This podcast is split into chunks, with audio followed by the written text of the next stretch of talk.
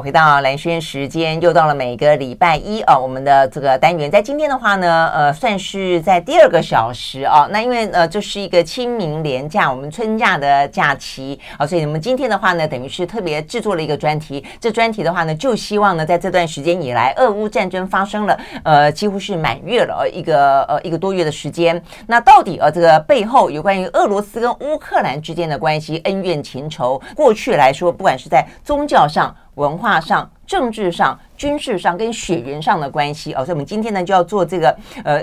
大家来听听一些故事啊！这个故事的话呢，我们今天特别的邀请到的是真正的一位呢俄罗斯人啊，他是呢在台湾教授俄罗斯的文化、政治和历史啊。他在淡江大学，他是俄语系的教授，就是比萨列夫教授啊。他来到台湾已经二十多年的时间了，所以今天很开心的邀请到他来跟我们聊一聊有关于呢他所认知到的这俄罗斯跟乌克兰，还可能就不只是理论了，还包括生活当中所感受到的乌克兰。呃，这。这个教授你好啊，你好，谢谢邀请我。对，这个比萨列夫教授哦，他先前的话呢是在莫斯科大学教书，对不对？我是在莫斯科大学呃亚非学院毕业的。学院 OK。然后毕业以后，呃，我在我的呃母校，嗯，呃二十多年呃教书，然后呃升登了当呃教授。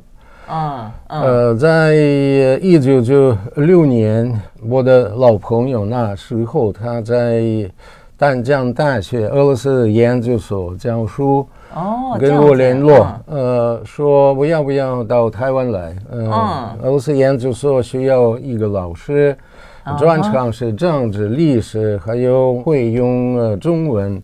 嗯嗯，所以你那个时候念亚非所就已经会讲中文了吗？呃，因为我是亚非学院的毕业生，对，呃，我的专长是中国历史，嗯，所以我们呢大家一边学呃中国历史、中国文学，一边学中文，在中国研究已经嗯。实际上一辈子啊，一辈子了 对，所以这个呃无关。所以我觉得，呃，台湾的有些大学部的毕业生专长是俄文，呃，包括嗯，我的有些学生，对，呃，现在讲俄文也讲的非常不错。哦，真的吗？那太棒了，太棒了。所以老师的中文也就是因为很流利，朋友邀请就决定来台湾试试看。是。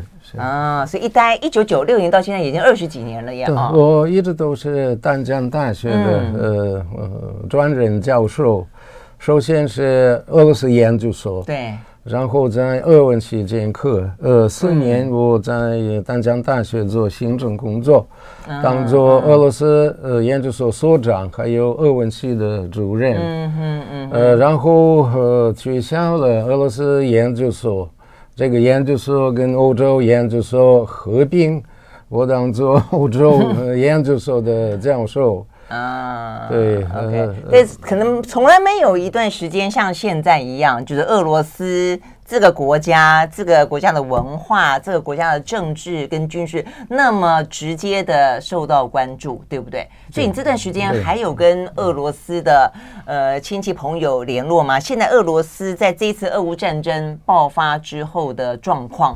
大概来说，先先请来说，当然有呃嗯，因为我在台湾时间比较长，嗯，所以可能呃先呃十年我回去俄国一年两次，寒假暑假都有，嗯然后我觉得可能年纪大了，俄国的冬天太冷了，所以冬天的时候不一定要习惯了台湾的天气了，对，嗯，不一定要回去，所以嗯。呃最近呃十五年之内呃只有。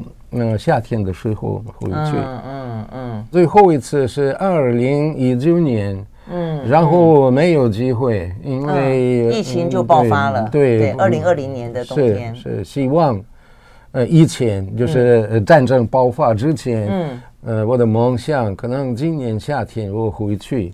嗯。但是现在也不一定。嗯。因为你们知道俄国国内政治气氛是什么？对，现在如果讨论总统的政策，还是俄国军队的表现，呃，还有说不够漂亮的话，结果是坐牢十五年。啊，这样子吗？OK，在俄罗斯这个事情，我就说这个法律的颁布是当真的，嗯、就是真的是大家就因此不敢讲、呃、不敢评论，更不用讲批评，是这个意思吗？呃、我们已经。嗯，知道了，所有的非呃官方的呃媒体呃都是关掉了。呃，最后一次是呃新报。新报，我就说在上个礼拜很重要，这这一个是听说是在俄罗斯非常独立的，然后呢蛮具有分量的一个媒体。还有他决定暂时歇业。对，呃，还有呃比较嗯客观的看法。呃，他们也不怕呃批评呃政府，嗯、他们的立场也是呃反对这个战争。嗯，呃，我每天都看呃看他们的资料，嗯、这个月就是网站呃、嗯、广告，呃，我们暂时没有办法继续报道。对，我有看到这个新闻，他们的意思是说为了自保。因为呢，接下来如果他们不暂停歇业的话呢，可能俄罗斯的官方会 shut down 他的这家啊，对不对？这个媒体。对，所以他们说我们不要骗人，但是讲实话，现在没有办法，就是这个，就没办法讲，所以还不如先暂时，就是这个，嗯，就躲过这个风头，就是他不愿意逼迫自己讲谎话。OK，好，所以意思就代表说，刚才这个。呃，比萨列夫的教授的意思就是说，所以现在在俄罗斯真的气氛很紧张，不能够讲批评普丁的话。所以对普丁来说，这代表的是什么？就是这个战争到目前为止，他用这样的一个比较极端的手法控制住人民的批评的声音，然后呃，包括一些相关的新闻讯息，也因此都进不到俄罗斯人民的眼前吗？就是大家对于就是俄罗斯人，你的一些亲朋好友认识到的。呃，这次的战争本身到底是一个什么样的局面？他们支不支持普丁呢？这个很难呃提出有些具体的数字，因为嗯、呃，我不够呃相信嗯呃国家的呃统计，那不相信政府的、嗯、对政府的呃其他的没有，所以那现在政府的统计是什么？俄罗斯的呃官方告诉。俄罗斯的民众现在的战争是怎么回事？呃，百分之七十都支持，都支持普京的呃入侵。他不讲，他讲不讲入侵？不讲入侵。他们用呃不同的文字，但是大家看都知道，嗯，是什么意思？对。还有在俄国，这个也是嗯，俄国呃政治气氛，还有意识形态的气氛一个特点。嗯，实际上大家都知道，这个是呃。规模相当大的，不是二十一世纪，而是二十世纪的一个大战。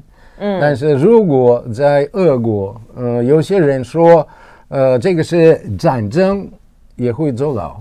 嗯，一定要用专门的概念，是呃特殊的军事行为。嗯嗯，但是这个是呃什么样的行为？这个是战争，还有大家都知道。嗯嗯，所以这个都会影响整个的呃政治气氛。有些人可能也不支持，但是不敢说。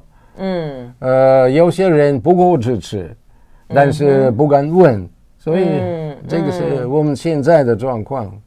OK，好，那我们要先休息了，再回到现场啊。就是说，呃，现在普丁正在跟乌克兰在谈判当中嘛，啊，那很多人都是研判说，对于普丁来说，他有非谈判不可呃的压力，而且包括说，像是土耳其的总统埃尔段出来协调的时候，他也劝普丁说，到了这个局面了，西方的压力越来越大了，俄罗斯内部的经济状况也受到相当程度的制裁了，还不如有尊严的退场。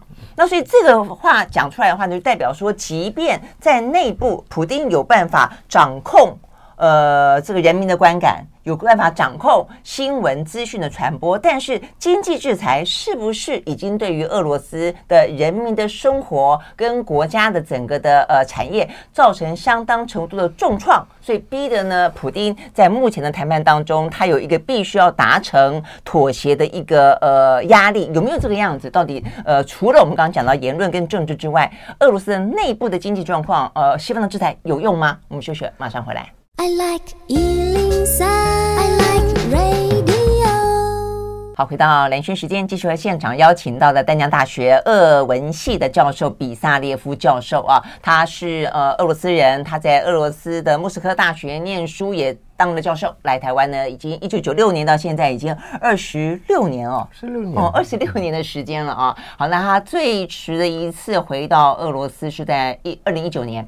那本来期待这一年今年夏天可以再回去的，但是现在看起来状况似乎不是那么的乐观了啊。所以我们刚刚讲到，但是他就持续的跟俄罗斯还是维持了相当程度的联系啊，以及了解。所以我们刚刚讲到，在这个呃整个的言论的掌控上面，跟一些整个的大家看待俄乌战争，对于俄罗斯人来说的话呢，是一个什么样子的呃一个状况？但除了这个之外的话，在经济的制裁就已经不是说你政府说什么可以去掩饰得了，或者说可以去呃做某种程度的修饰了。很多的国际的品牌，呃，什么 Apple 啦，什么 Google 啦，哦，什么 Amazon 啊，通通都都离开了，连麦当劳都 都说他哦，这个先暂时停止歇业了。我想这对于俄罗斯的人民来说，就就算你不看新闻，或者你相信普京的说法的人，也会觉得哎。事情不太对啊，那像这样子的，到底严重性有多多大？呃，我觉得嗯，这个感觉比较严重。嗯，战争刚刚开始，呃，只有过了呃三四天，我跟呃有些家里的人还有朋友呃打电话问他们状况如何，他们说呃进口的东西物价增加了。呃，两倍，有些基本的东西都找不到。我说是什么样的东西？嗯、他们说，譬如白糖，sugar，sugar，对，没有了，呃，哦、没有了。呃，然后他们说，呃，荞麦找不到。嗯，俄罗斯人那、呃、基本的，呃，差不多每天都吃的东西，马铃薯还有荞麦，因为呃，荞麦，呃，便宜，哦哦，还有对身体很好，所以我们习惯了。嗯呃，起码一天起码一次可以吃，就是呃早餐还是晚餐。嗯，所以他们说，哇，这个呃呃是什么状况？呃，想买都找不到，嗯、如果是有的话要排队。嗯、所以呃年纪比较大的人，他们的那感觉好像是苏联时代还有、嗯、呃九十年代经济状况回来了。哦、那时候最大的问题是。有的时候钱比较多，但是我需要的东西都没有。嗯、在经济学，这个叫缺乏。嗯嗯。嗯，所以他们说，哇，呃，缺乏。然后再过一段时间，这个白糖可以买，但是呃，不是在所有的店。现在这是非常不稳定的状况。哦、这样子，嗯，对，呃，因为不稳定，有些人去买东西，呃，可能。以前他们买的蕎麦只有一包，现在是呃三公斤。嗯，呃，不只是这个，呃，也有呃其他的很奇怪的东西，譬如呃纸，纸，对，这种纸，这种的纸，哦、对，呃，也我们买不到，不只是纸，还有其他的东西，譬譬如尿布，尿布，对。哦，所以这都是进口的。这个一边是进口的，一边是在俄国做的，但是原料常常是、啊、呃进口的。嗯，呃，所以有些朋友，这个战争刚刚开始，他们说这个没有关系，我们一定要保证俄国国际安全。嗯，现在我跟他们讨论这个问题，他们说哇，这个已经受不了正常的生活。那他们知道这是国际，他们知道这是国际的制裁吗？呃，当然他们知道，当然他们知道。呃，还有政府呃这个问题，当然跟他们呃呃说很清楚，都是他们邪恶的西方美国，对对对，他们呢都需要破坏伟大的俄国，所以在这个情况之下，我们上下所有的人都要结合起来，对。反抗他们的压力，这样子，OK。所以在在这个俄罗斯在普京的宣传底下，这场战争，乌克兰的背后是美帝，是邪恶的西方，北约是这个意思吗？啊，这个呃观点呃不够清楚，嗯，呃不够嗯因果逻辑关系。但是如果比较简单的嗯分析，有三个组成部分，第一个是。从呃苏联解体以后，特别是从一九九九年，北约不断的往东扩大，都是威胁我们的安全。呃，第二点，呃，最接近的呃国家，呃，首先是乌克兰，也要加入北约，嗯，呃，有些小的国家，比如乔治亚，也要加入嗯。北约，所以呃北约从呃东欧从南部对，嗯、还有一直都威胁我们的安全。嗯呃，最后一点跟两个以前的嗯提出的嗯呃就是点没有直接的关系。然后他说，我们在这个情况要做什么？在这个情况之下，我们要承认这个乌克兰东部两个共和国的独立还有自主。啊，呃，我看不到这个因果关系在哪里。你们承认他们的独立，你们怎么跟你们的安全有什么样的关系？对，呃，乌克兰加入北约有什么关系？呃，北约往东扩大有什么关系？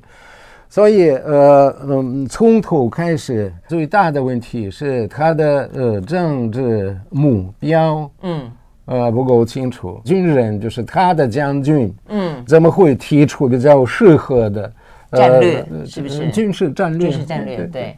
实际上，呃，呃，看战争之前的光呃状况，呃，我不是军事呃专家，但是我看得很清楚。呃，军事战略是在乌克兰呃东部，呃，有二十万呃俄国的军队。对。乌克兰东部的两个共和国，呃，前面有五万最好的乌克兰的军队，嗯、所以战略很清楚，从东部，从南部，对，这个是、呃、最一、啊、一般的、嗯、呃传统的军事战略。嗯、在这个情况之下，俄国的军队刚刚好，因为如果是进攻的比例是四比一，嗯哼，所以二十万呃五万呃刚刚好。但是然后应该是呃，普丁呃提出了自己的看法，他说，呃，OK，我们宣布要开战，呃，乌克兰没有投降，在这个情况之下，我们不只是要占领这个，我们还要占领北部，嗯，包括基辅，基辅，如果他们继续反抗，嗯，我们要占领乌克兰全部，但是呃，只有用二十万军队，你怎么会做这个？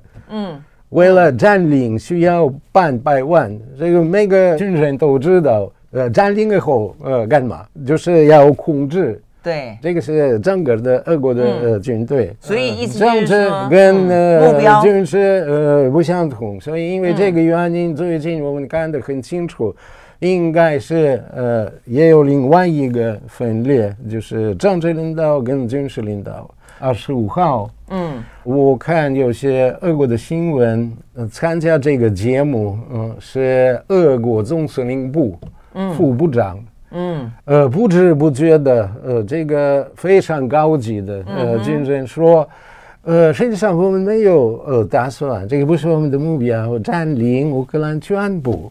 哦、我们的目的是保护东部。那两个共和国，对，所以呃，嗯、这个很明显。好，政治跟军事不相同，在在这个在这个情况之下，呃，当然从头开始，呃，这个很清楚，呃，俄国非失败不可。嗯、我觉得到呃三月二号，嗯，我本人已经提出了这个结论。嗯哼，战争继续，就是流血还没有停止，但是俄国要公开的告诉自己，还有他们，你们已经失败了。嗯嗯嗯，好，我们休息再回来哦。所以呢，刚才这个教授特别提到的，就是说，呃，显然的，俄罗斯内部当初一开始，普丁的这个呃，等于是军事战略的目标就不够清晰，不断的反复，然后也因此这样的话呢，他军事行动没有办法很精确的吻合他所希望达到的这个军事目标，所以目前看起来，呃，几乎战败或者失败是一个可以预测的结果。但是现在显然，普丁呢想要尽可能的力挽狂澜吧，啊。但不论如何呢，呃，俄罗斯内部陷入很多情况的分裂。刚才老呃老师讲到，还只是其中一种，就是军事将领跟政治高层出现分裂，在社会当中呢，似乎也出现了一些分裂的状况。那休息，我们再回来继续分析。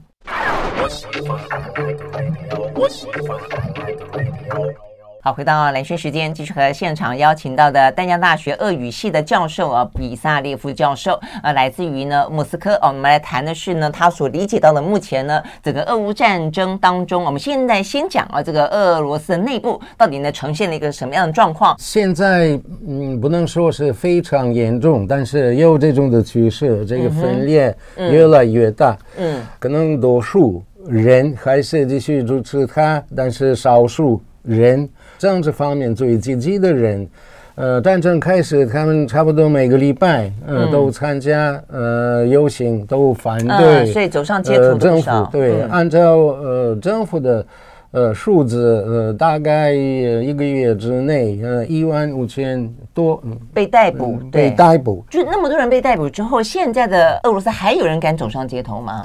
还是还是有对，那继续上去，继续被抓。对对对对，他们知道结果是什么，他们呃知道呃结果要坐牢，所以这些人他们嗯嗯是真的呃有政治责任感。嗯嗯嗯，所以这种真正是反抗到底不是就是不是那种嘴巴讲的嘴上对。革命而已，就是他们真的付出代价，这些人还是有。对，呃，还有一个，呃，我觉得非常值得呃注意的一个因素，不只是政治精英跟军事精英，而且老师我打岔哈，这样子一个政治跟军事的分裂，会不会演发成军事政变？太早了，太早了。呃，但是有些呃政治学家，他们呃已经好几年都讨论政变的。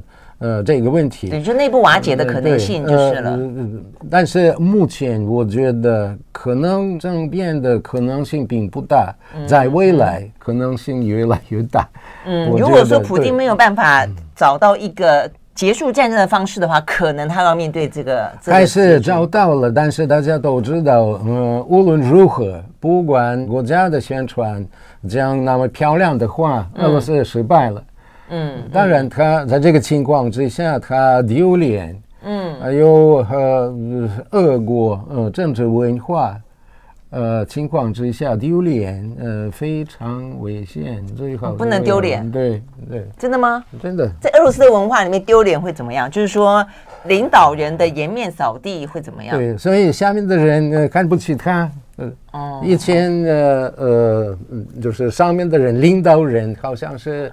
从天来的神，然后他们觉得哇，他们不是一个神，他是普通的一个人，嗯、凡夫俗子也会犯错。对，还有另外一个因素.我觉得我们也一定要、嗯、注意到，嗯、政治经营跟呃经济经营最近也有分裂。分裂哦，怎么说？我们知道有些寡头，他们已经离开了俄国。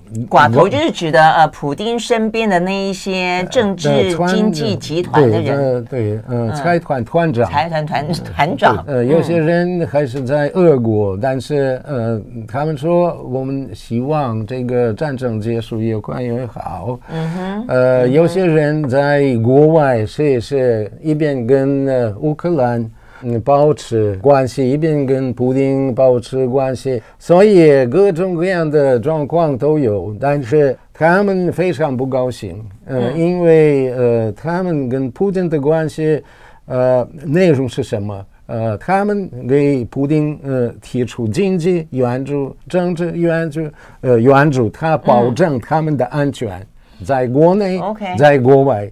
现在大家都知道，就等于是普丁的金主就是了。嗯、本来希望我支持你，你来保护我的安全，让我能够享有荣华富贵、做生意赚大钱。就没想到，反而你害得我没办法做生意了。所有的游艇都没收了。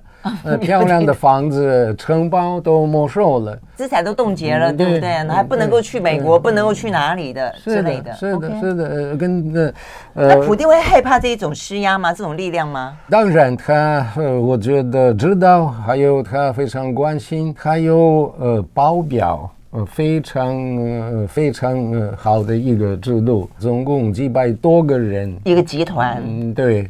他的人嗯不断的都呃换掉人，譬如呃今天我们呃换呃服务员，呃明天我们换师傅，呃后天我们要呃换司机，嗯，等等。所以我觉得他本人也非常害怕，害怕呃最接近的人，害怕下面的人，呃害怕自己的夫人，呃谁都害怕。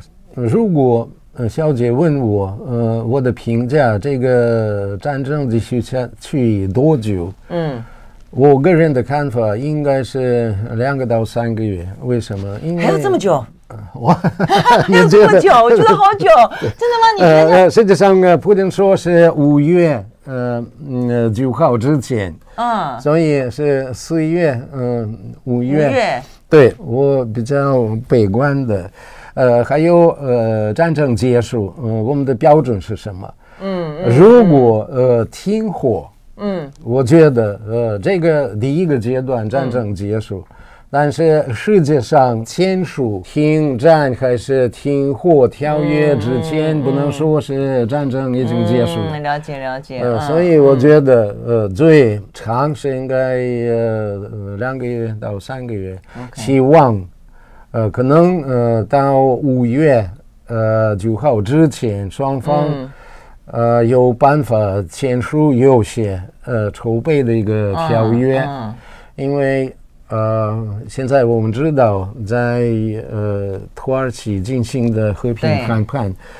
呃，双方呃提出了有些我觉得建设性的嗯。建议，嗯、呃，以前呃俄方提出呃几个我觉得无论如何乌克兰永远不可能接受的要求，第一个是呃乌克兰要呃投降。嗯嗯，第二，呃，乌克兰要进行军事非呃军事化，嗯，意思是说，呃，取消乌克兰的呃武装力量。嗯、第三，呃，要呃进行去纳粹这个词，呃，纳粹化，对，纳粹化，谁也不知道，嗯，第一是什么东西，第二 怎么做。对，嗯呃呃，然后乌克兰也要承认，呃，这个克里米亚半岛是俄国的领土，他们要承认这个两个共和国是独立的、自主的。对，所以全部乌克兰呃不能呃接受，但是我觉得从头开始乌克兰的立场也不够聪明。他们说，你们提出这个要求，我们的要求是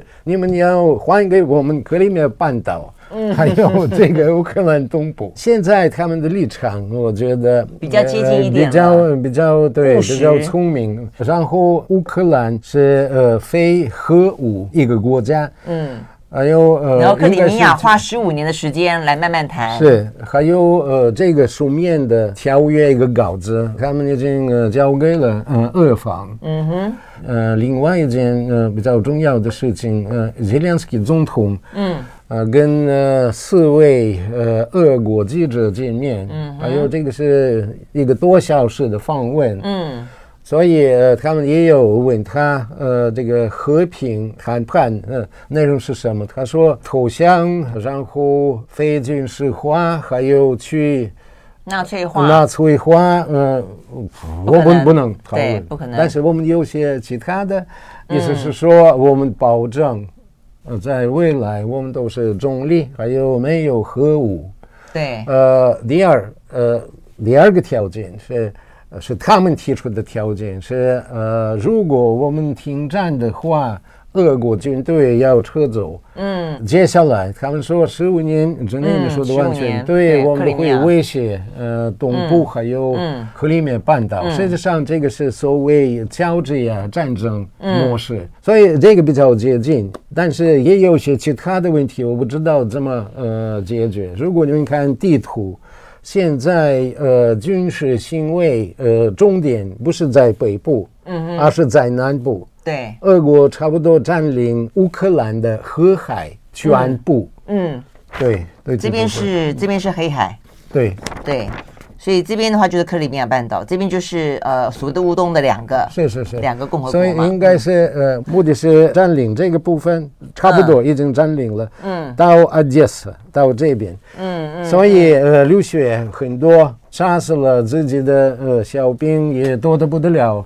然后俄罗斯会呃撤走自己的军队吗？嗯，所以这个是另外一个问题。下一个我觉得很难解决的问题，嗯、呃，泽连斯基说，还有呃乌克兰的代代表团说，呃，那不只是俄国的军队要离开世界上呃乌克兰的领土，而且在乌克兰要进行公投。啊，对对。啊，如果如果进行公投，嗯，老百姓还有肯定，对。他们说我们不要承认这个，嗯，那怎么办呢？嗯嗯，所以嗯呃也有些变动，还有有利的变动，但是到现在是，嗯，呃现在双方还没有找到比较合理的方式解决这些问题。就是比如说听起来好像有彼此之间比较接近一点，比较务实具体一点，是，但是中间好像又有些点。会跨不过去的感觉。我们休息，待会儿到现场。I like 103, I like radio。好，回到兰萱时间，继续和现场邀请到的丹江大学俄语系的教授啊，这个比萨列夫教授哦、啊，来谈呢目前的俄乌最新的状况，以及呢俄乌之间啊他们这一些文化历史当中的一些呃彼此之间的。呃，爱恨情仇啊，那我们刚刚已经分析到了一个最新的一些呃谈判的状况，也就是说越来越具体，但是有一些看起来很难跨越的。那我想这部分的话，我们可以继续观察下去了哦。那如果有机会的话呢，再来访问这个教授。好，但是呢，呃，中间有一块是很大的一个背景，就是说在眼前，我们刚才已经做了很多的分析了，包括说现在北约的东扩让俄罗斯感到有相当程度的威胁感，所以这是一个呢给了啊这个普京呢呃入侵的一个借口跟理由，但是。就一个更大的背景来说，大家一直在探讨的就是说，是不是其实对于俄罗斯对普丁来说，他一直有一个所谓大斯拉夫的情怀，就是因为过去来讲的话呢，乌克兰跟俄罗斯本来就是一体的，甚至在你往千年以前去看它的话，有所谓的基辅罗斯，基辅罗斯它是整个大斯拉夫的最根源的那个母族，所以基辅这个地方事实上是很重要的，所以对于。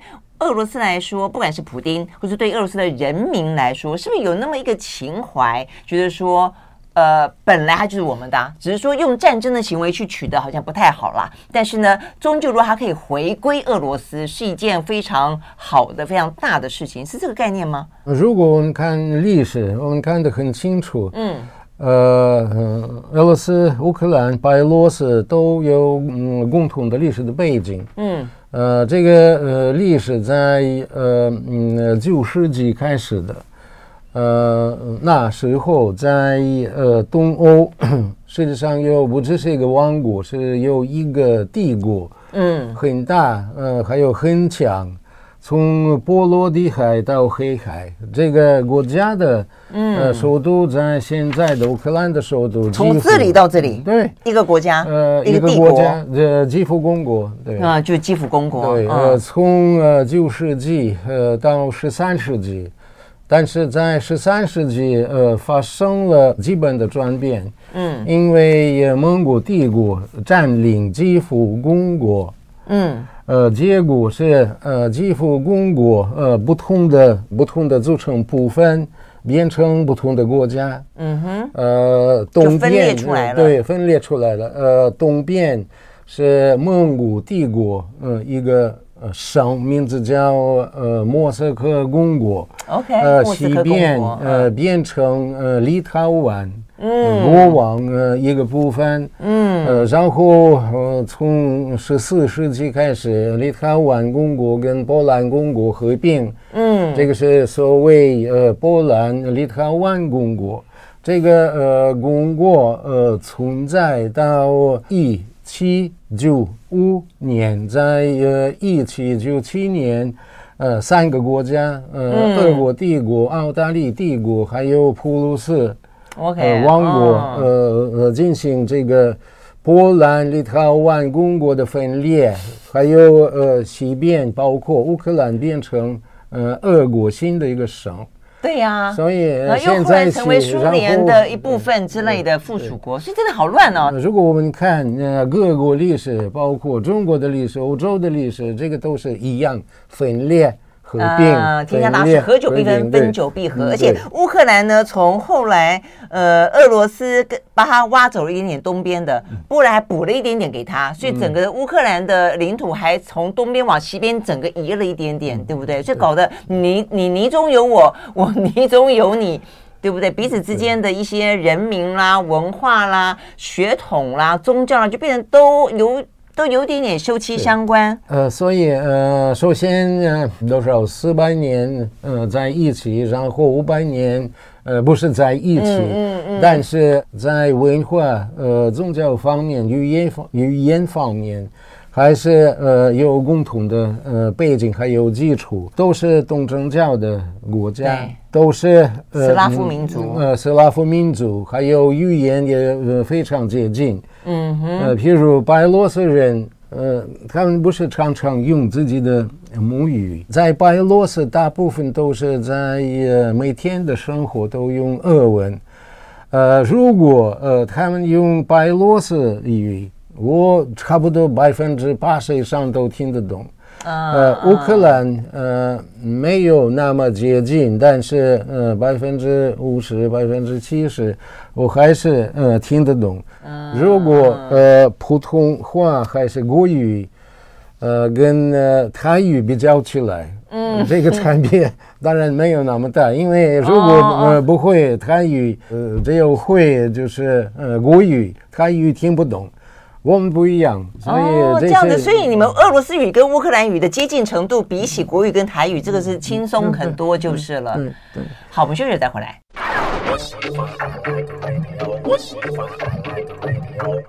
好，回到蓝轩时间，继续和淡江大学的俄文系教授比萨列夫教授呢来继续谈啊，有关于呢这个俄乌战争。那我们现在谈到最后一点时间啊，聊到的是俄乌之间的一些文化啦、历史啦、政治啦、血缘上、宗教上的一些关系。既然这么的紧密啊，甚至到呃苏联解体之前，其实等于是一个整个的联邦的概念嘛啊。那呃，所以呢，我们就说到战争发生之前，其实乌克兰人很多人还在讲俄语，对于俄罗斯也觉得蛮友好的。那俄罗斯人对乌克兰也说也是这个样子，所以到底是什么事情让彼此之间会让战争爆发？是因为嗯所谓的乌克兰内部的亲俄跟亲美这样子的一个政治的选择吗？那而且现在战争发生了以后，那不是乌克兰更讨厌俄罗斯了吗？会不会？嗯、是当然，嗯，这个我呃不能否定。当然，呃，战争嗯、呃、爆发。不只是呃乌克兰的乌克兰人，而且呃乌克兰的俄罗斯人，呃、嗯，我觉得越来越多都不喜欢俄国。嗯，呃，国际媒体从呃乌克兰东部呃报道，对，呃哈尔基夫呃这个地方，哈尔基夫是呃百分之八十以上是俄国的城市。对，老百姓都讲俄文。对，呃，他们呢，回呃回答，譬如 CNN 记者提出的问题，他们没有说乌克兰语，他们一直都说呃俄文。嗯，所以呃发生了什么事？呃，发生了呃自然的呃一件事情，就是在乌克兰，呃乌克兰人要建立自己的民族国家，这个民族国家是多民族。一个国家，嗯，嗯，所以呃，这个是所谓认同一个问题，嗯、认同是一对、嗯，是一个东西，我们自己需要。譬如我是呃俄国人，我的认同我是台湾人，有些台湾人他们的认同他们是俄国人，我觉得我们要尊重他们的选择，嗯嗯。所以在这个情况之下，也是俄国人要尊重乌克兰人的呃认同方面的选择。嗯，他们认为他是乌克兰人，我们说 OK，你们是乌克兰人，我们是俄罗斯人，也没有问题。呃，但是特别是最近，嗯、有些呃政治精英，包括总统在内，他们一直都说你们这不是什么乌克兰人，乌克兰人完全没有。你们是俄国人，但是你们的俄文不够标准。当然我开玩笑，啊、但是实际上是、嗯、就是他呃写的这样的内容，嗯，就是这个，呃，所以呃，我觉得呃接近有呃共同的历史的背景，但是如果呃你们的认同选择你是乌克兰人，我要尊重，嗯、但是、嗯、呃乌克兰人也要尊重乌克兰人。呃，其他的乌克兰人，他们的认同是住乌克兰的俄罗斯人。嗯，这个呃也是非常呃重要。呃，我认为这个东边的乌东那两个地方是不是？对，呃，东边的问题，呃，来源跟这个有关系。没错。可是我的意思是说，会不会因为一开始我觉得这个事情就有点吊诡，就是 I mean it's ironic，就是一开始其实就是因为乌东这两个地方很多都是讲俄罗斯语，然后甚至他们觉得部分的人觉得说，我想要所谓的分离分子就是这个意思吧，他想要跟俄罗斯在一起。那但是呢，嗯，你在没有普丁没有发动战争之前，他们可能有这样的倾向，哎，那真的，一发生之后，好像反而促成了乌克兰内部的团结，所以很多人他即便讲俄语，他即便他的祖祖先或者他的很多的亲朋好友现在都还在俄罗斯，他反而这段时间不想要跟俄罗斯在一起了，有没有？好像现在报道当中看起来有这样的一个声音。呃，如果你看，呃，这个乌克兰东边两个共和国。嗯，短短的历史的背景，嗯，我觉得我们看呃可以看很清楚，在二零一四年同时有两个事情，克里米亚不是战争，战争在那边没有，就是俄国占领，占领也没有开枪，嗯、呃，只有一个人受伤，嗯，嗯但是在呃东边同时呃、嗯、这个发生过的状况不是完全一样，俄国军队呃直接占领克里米亚半岛。乌克兰的军队不敢动，因为那时候他们的军队不够强，俄国军队相当强。嗯，还有呃那些乌克兰东部的人要求也没有特别过分，他们说我们需要自治，还有使用俄文的呃自由权利。嗯，但是这个是呃非常危险的一个事情。我说呃民族主义。嗯。所以乌克兰的民族主义者说：“呃，你们是住乌克兰的人，所以你们一定要接受乌克兰的认同。嗯”他们说：“我们接受我们的乌克兰的国籍，但是我们的认呃认同是俄罗斯人。”所以呃，你看这个很明显，还有有很大的矛盾。普京是没有尊重呃乌克兰的民族主义者呃乌克兰的呃认同。这些人没有呃尊重驻乌克兰的俄罗斯人认同，嗯、有些人呃也提出了我们要和俄国合并，但是呃他们的呃政治领导还有俄国的政治领导。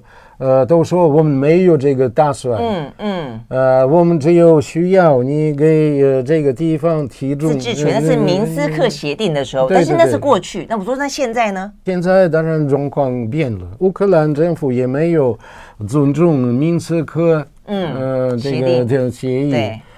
对。所以，当然现在有不一样的状况。俄罗斯已经承认他们是自主的、独立的。嗯，他们呢已经宣布要进行公投，是不是要和俄国合并？合并，对。嗯，我觉得如果以前呃不只是俄国的政策，而且乌克兰呃政府的政策比较聪明一点，可能不会有这个问题。呃，现在乌克兰呃提出的呃建议。